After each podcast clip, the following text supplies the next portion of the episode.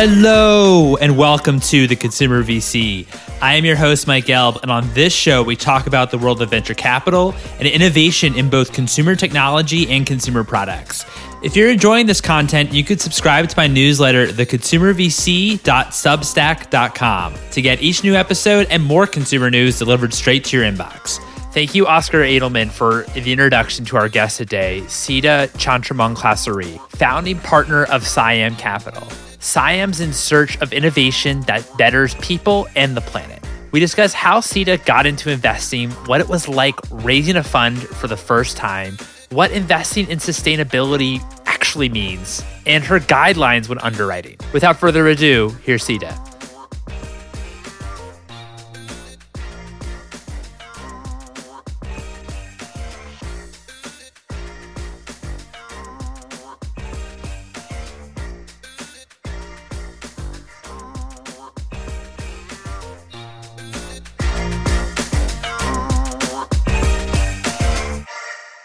Sita, thank you so much for joining me today. How are you doing? I'm well, Mike. How are you? I'm doing great. I'm so excited. Really excited to have you on the show. Thanks again for taking the time. Tell me about a little about your journey. What attracted you to venture capital and what got you interested in investing? Sure. So I grew up in Bangkok and basically, mm-hmm. you probably know this by now, but I, I, picked up my American accent from watching too much television as a child. I won't go into too much detail about what some of the shows were, but honestly, as long as I can remember, I was just super fascinated with what I felt or believed were like these forces that were responsible for this very visual divide between the two sides of Bangkok, which is my hometown. And initially, I, I, thought it was politics, which, you know, I think understandably so. And anyone who follows the news cycle is probably empathetic to that thought. But, you know, I, I came to the US when I was 17 to study that, totally wide eyed and naive in many ways. And one thing led to another. I got interested in finance and ended up interning at Goldman throughout college and did a stint there a few years afterwards, sort of the usual post college gig. And then on the trading floor, I started to learn about technology, or I guess to be quite blunt, like the, the rapid influx of it. We saw a lot of trading volume essentially get replaced by electronic trading volume. Um, and just the change that technology brings and how quickly that is. So I love to an unhealthy degree, and Mike, you know this, food and restaurants. I jumped at this chance of moving to London to help launch Uber Eats in the UK. And, and slowly along the way, I started to realize that the biggest force of change, or at least what I thought was, and, and still do believe, and I know this might sound a little bit controversial, especially in this environment, but the biggest force of change is, is capital. And like that was the common thread between finance, technology, the world of venture, whatever it might have been.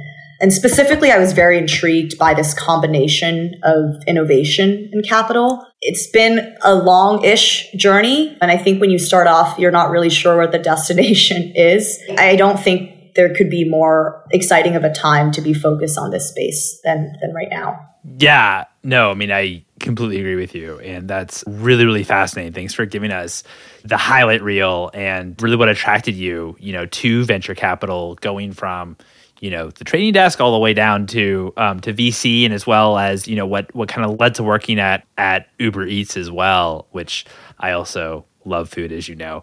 Yeah, we could probably dedicate another hour just talking about our passion for food. So. Oh, exactly. Exactly. Maybe I should introduce like a second podcast all about food. Why did you decide to raise your own fund? And what was it like raising your own fund for the first time? It's funny because a lot of folks have, have asked that. And I would honestly be, be lying or, or at least misleading to say that my thought process at the time was that explicit or directional, frankly. It was honestly a combination of a few different things.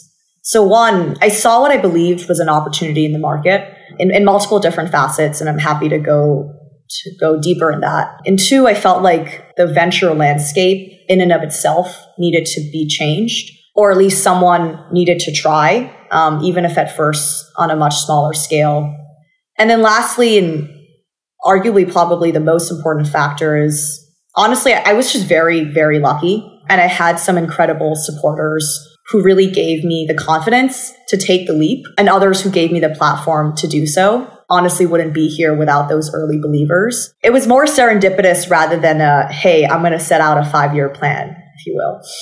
So, what was it like raising a fund for the first time? The fundraising process was actually pretty unusual. In many ways, it was a reverse fundraising process. So, at the time, I was I was working at Future Positive with Biz um, Biz Stone, who's been an incredible mentor of mine, and a very senior ex operator and investor essentially pulled me aside. Funnily enough, I actually think we were sitting at one of our favorite restaurants in New York, and he asked whether I had considered launching a fund on my own. And one thing led to another, and I really mean it. It was probably in the span of a few weeks. A small number or handful of LPs approached me and asked if we would be interested if they were to anchor me to launch a fund to focus on sustainability as a solo GP. And I'm sure you remember, Mike, like you know, last spring and into the summer, there was so much chatter around the rise of the solo GP model and its effectiveness in this new capital landscape. I guess I should also backtrack and, and share that after Uber, I went back to graduate school to study sustainable investing at Columbia. So it was while I was getting my master's degree in sustainable technologies that I met Biz and Fred and the Future Positive team. And well, I guess maybe team isn't the right word. There was only three of us and they had asked if I wanted to help them build, you know, this firm. And all that to say is that it wasn't totally out of the blue. Sustainability is an area I had been super involved for a long period of time with prior and throughout my time at my former fund. Um, it was definitely an unusual process, but challenging in different ways. I can only imagine, honestly, what it was like to, you know, raise a fund for the first time as a single GP. Was it also hard raising a fund as a single GP as a woman? I think the reality is it's never easy to raise capital as a solo GP, as an emerging manager, or even as some seasoned funds, as we're seeing in this environment right now. So the short answer is, is of course, yes. And I think as a woman, there are slightly nuanced challenges. We're all in a pattern recognition business and, happy to go into more detail on that later. There are just fewer female investors to point to. And I don't think that's a particularly controversial statement. It's one that I think the industry has been trying to reckon with for a while. But, you know, with fewer female investors to point to, let alone female solo GPs, you know, by data point, it, it just presents more question marks. And there are definitely other nuanced challenges as well. I think that it's no secret that the landscape of venture has been trying to combat its gender bias for quite some time on both sides of the capital table. And I think that while we're making progress, it's safe to say that we still have quite a bit of ways to go. I know totally, and obviously we need you know way more women investors. We we need way more people of color investors. We've talked about this a ton on the show about how then it trickles down, and then you're actually investing in a lot more you know companies that are led by people who come from a lot more diverse backgrounds, right? I remember um, we were chatting about this, or we have at least casually in the past when you were you were pretty blunt and explicit, and you were like, "What do you?" Think is missing from the market of venture capital. I don't think I or any one single person can answer that. I think at the time when we were we were chatting about it, the, the, obvious answer was it was definitely not capital. And I think that if anything now we're also seeing the market reckon with that. I mentioned pattern recognition earlier, and in, I think in many ways uh, that is responsible in, in good and well in, in this case challenging ways but I, I believe pattern recognition is is part of what is missing and needs to change, or part of what is responsible for what is missing and needs to change. You know, the, the business of venture is is essentially two tasks the process of sourcing and, and selection. If we go through pattern recognition in how we source, aka like you know i worked as an engineer at google for x number of years and largely get deal flow from that channel we implicitly are limiting the breadth um, of founders and deals and companies that we see. And the other side of the coin around selection is, is, is, is true as well. I mean, if we adopt the same perspective of what has worked in the past will work again, because oftentimes that's all we know, right? It's, it's called subconscious for a reason. But we essentially have this tunnel vision into that same profile of founder or archetype of business. And we miss out on like, well, a lot funny example around this as well is that one of the first investments we made out of the fund was into a company called uh, Helaina. They uh, leverage a unique type of technology called um, yeast fermentation. It's actually pretty prevalent in, in food tech, but they wanted to leverage that to find a way to replicate the nutritional value of breast milk in infant formula. And I, I see you nodding, and it's funny now because obviously everyone who has been in touch has, you know, even skimmed through the news over the past couple of months has recognized how big infant formula has been dominating the headlines.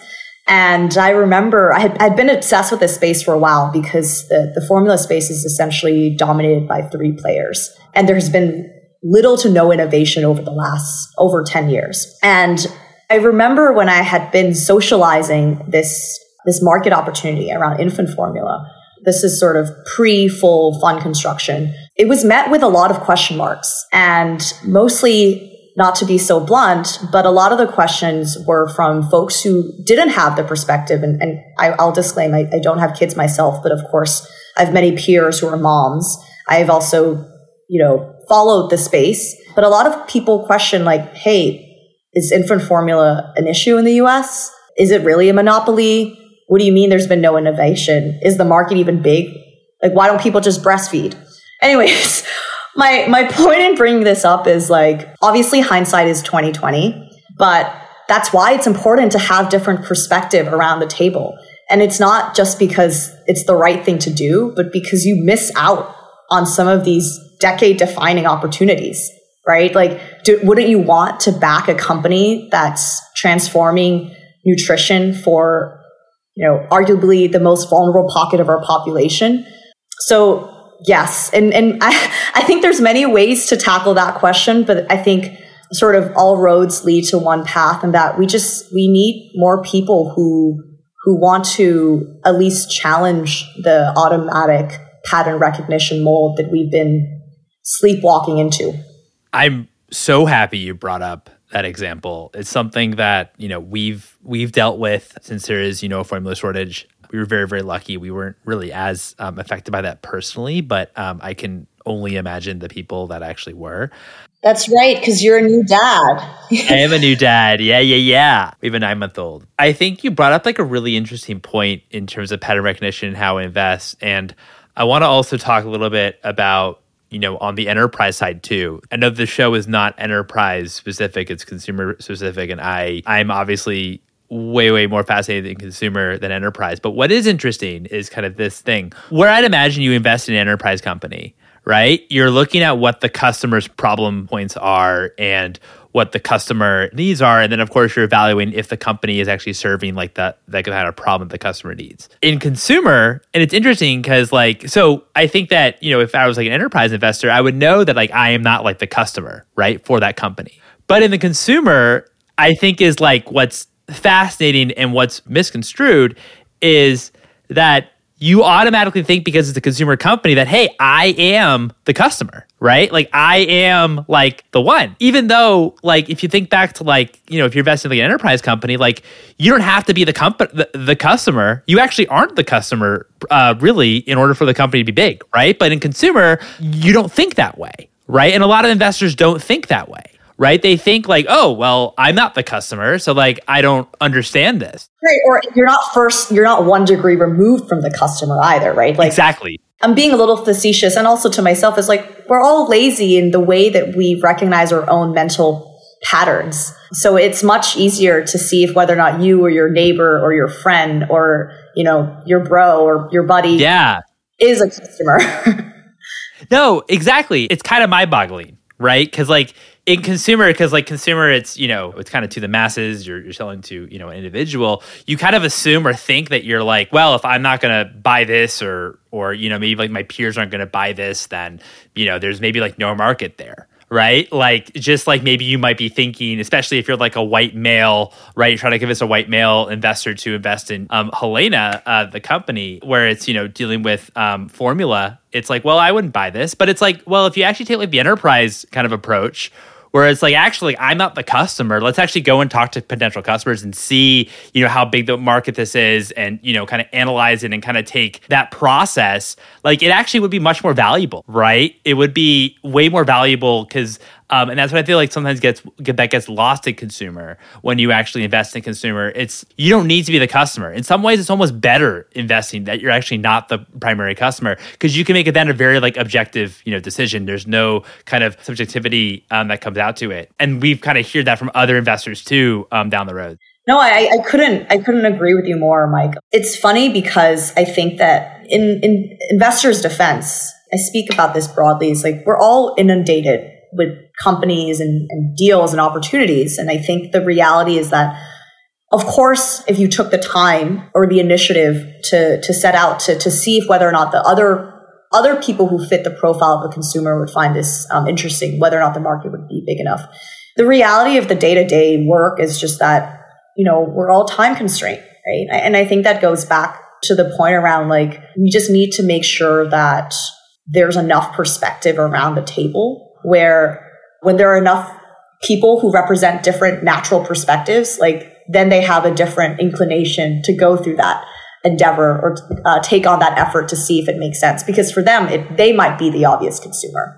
Would love to kind of dive into a bit more of how you think about different categories. How does this actually translate into specific categories that they're looking at? I know you mentioned um, formula, which is great, um, but what are maybe some other categories as you kind of think about the funds and, and how they actually fit into the, the fund's thesis? It's a great question, Mike. And I think that one of the biggest challenges in how we want to convey our thesis is really trying to first change this, or at least try to alter this perspective that, you know, sustainability or consumer or like verticalized disciplines. The interesting thing that we see about sustainability is that it's truly cross vertical and cross discipline. And so is consumer, or at least changes in consumers' behavior. So, for instance, there's opportunities across food tech verticals. We've seen a lot of plant based consumer companies or CPG companies born out of this mission to try to create a product that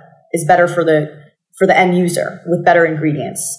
But does that mean that eventually we'll need a platform that makes it easier for these companies to launch those businesses or tackle part of their supply chain or tech stack that's specific to those types of businesses. We made an investment into a company called Tomorrow Farms that's trying to create a platform to help all of these food tech businesses prepare for the, I guess, inevitable consolidation of some of these companies. So that's also something that is really interesting is that like, hey, we're seeing a lot of CPG companies try to create products. But what is the next iteration of that, right? Like, how do you create infrastructure to try to prepare for that next wave of consumption? Just like, you know, sustainable fashion is becoming um, a big issue.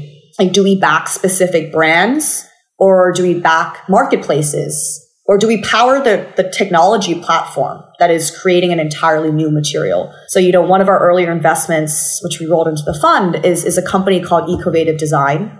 It developed um, or develops a way to domesticate the growth of mushrooms for applications in textiles, food structure, and packaging.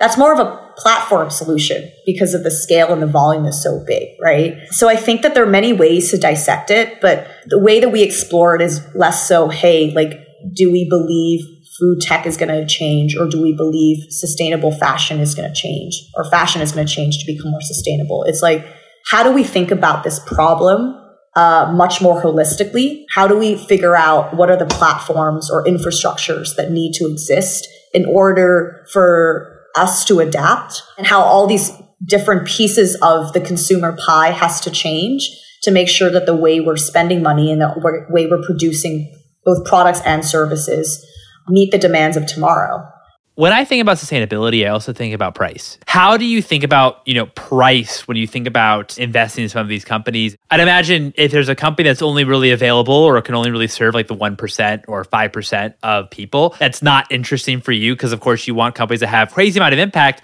also, you know, really large, you know, markets too. How do you think about price when it comes to all this more on like the direct to consumer side of things? It's a super um interesting and and also topical point that you bring up, um, Mike. I don't think it's a secret to say that there has been a massive influx. You know, we, we can just use food tech or better for you products as, as an example here, but a massive influx of players.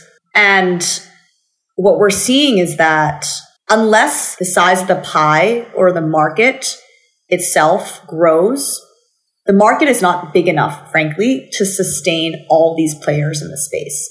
And what I mean by that is unless a product is appealing to someone, and especially if it's food from a taste level first, and then more practically from a cost level perspective, it, it would be extremely challenging for that business to be competitive with legacy players in the long run.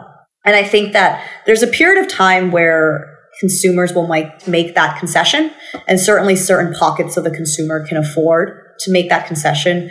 But as we're seeing now, you know, inflationary pressures are a very real thing that is hitting the pockets of many folks.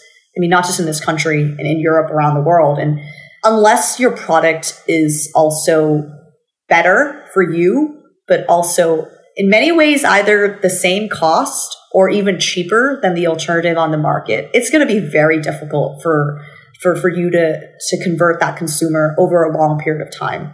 And of course, I think the initial pushback is that it's it's difficult, and I, and I think that the reality is like you know we have to have some line of sight to how they can become price competitive they operate under the assumption that they'll always be price prohibitive, you know, there's a ceiling to that growth. Due to the changing in the economic climate in the past six months, does on the more investing in you know consumer brands and consumer products is the bar now much higher for you considering you know that people are going to be thinking twice about spending on premium products we, we've always tend to, to lean away from picking specific consumer brands and products anyways. So I don't think it's necessarily informed or biased from that perspective. Um, and it largely just goes back to, to the question around how can you capture and leverage this opportunity that is powered by consumers, but at scale, you know, unless there are, uh, asymmetric market forces or market momentums, generally we have tended to stay away from, you know, single name like it's like almost like single name stocks, if you will.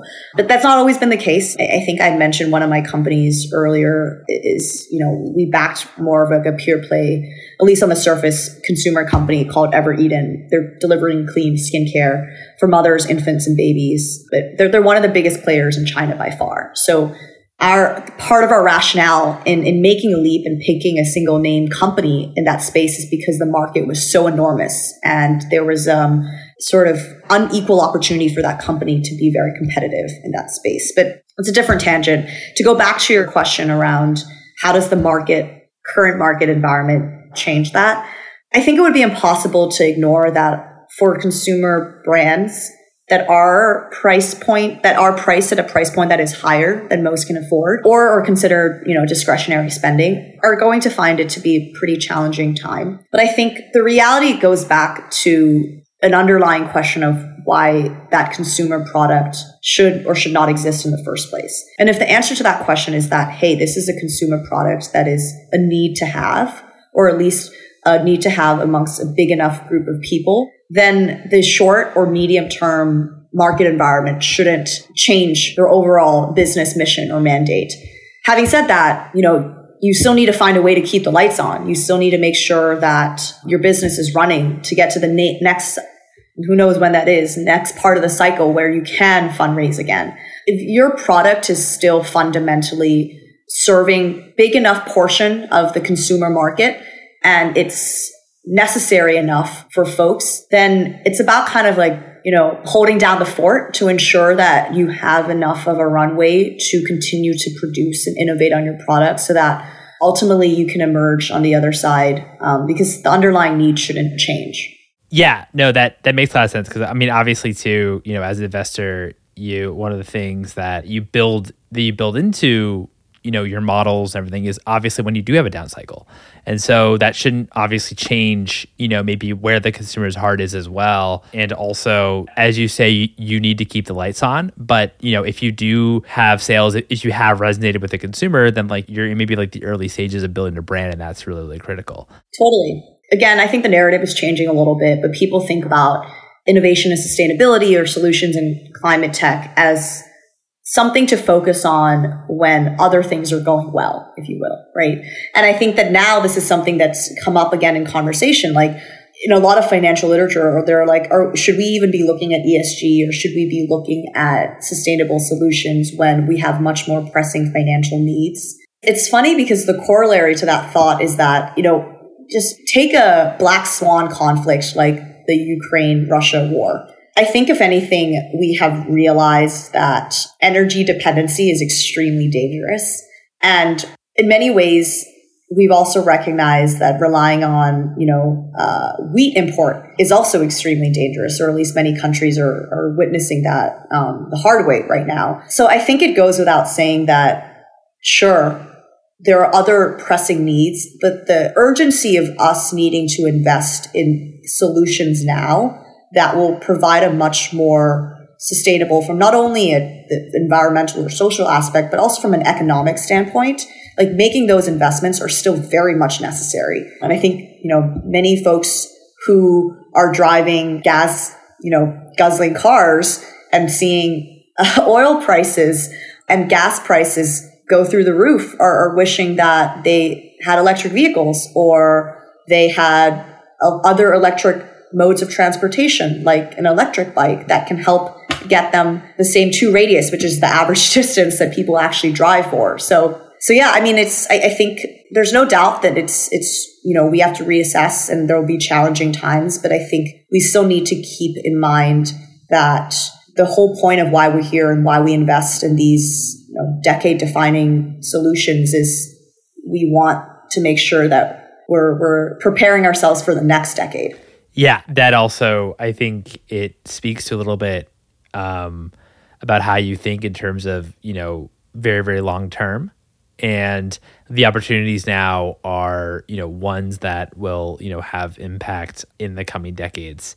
With all this being said and you know now we know um, quite a bit i feel like we made some really good ground in terms of you know what you invest in and your thesis. What are some of the qualities or what do you look for in founders it's a really great question if i were to be completely honest mike is is constantly evolving. I actually spent quite a bit of time of thinking and, and, and talking through with one of my mentors, um, Jonathan Mildenhall. He asked me about what was consistent across all my founders. And I realized that we look for underdogs, underdogs with an unshakable fighting spirit that may be packaged in different profiles, gender, background, but it's this underlying grit and perseverance I think that that is the underlying thing that is truly a non-negotiable. It's quite simple. Like the fund's mission is is to seek out these undervalued opportunities, be it across individuals, i.e. the founders, or across industries, i.e. sectors that are cross vertical to deliver disproportionate returns. And yeah, I mean, I think if these times reveal anything is is the thing to have, right? so what's one piece of advice that you would give to emerging managers or people that are looking to raise a fund?